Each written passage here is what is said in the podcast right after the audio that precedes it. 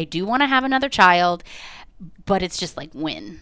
Would you consider a surrogate?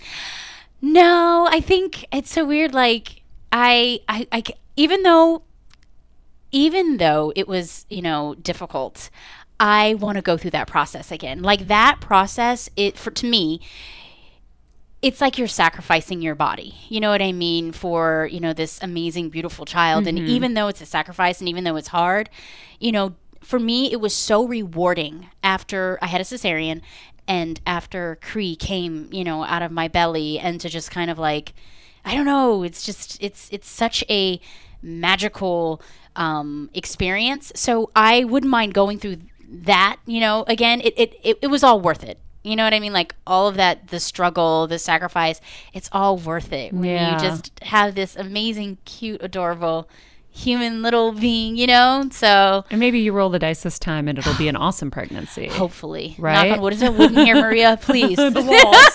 The Yeah. walls. yeah. Um, so Now, because you're a twin, mm-hmm. do you, you like you could have twins the next time, oh, right? Oh God, yes, but please don't say that. My husband already told me that he would leave me. He said, "You know how you put up those flags, the white flag, the surrender flag." Yeah, yeah, yeah. He was like, "I would totally put that up and be like, peace out to you." I mean, of course he's kidding, but But not. but I know it's a lot of work, right? I don't see how my mom did it. I literally and she and my dad, you know, they were both working parents, and whew, it's. I mean, having one, it's it's it's a lot, especially if you're a hands-on, you know, um, parent. So I. Yes, there's a possibility that I could have twins. Do I want twins? No. no.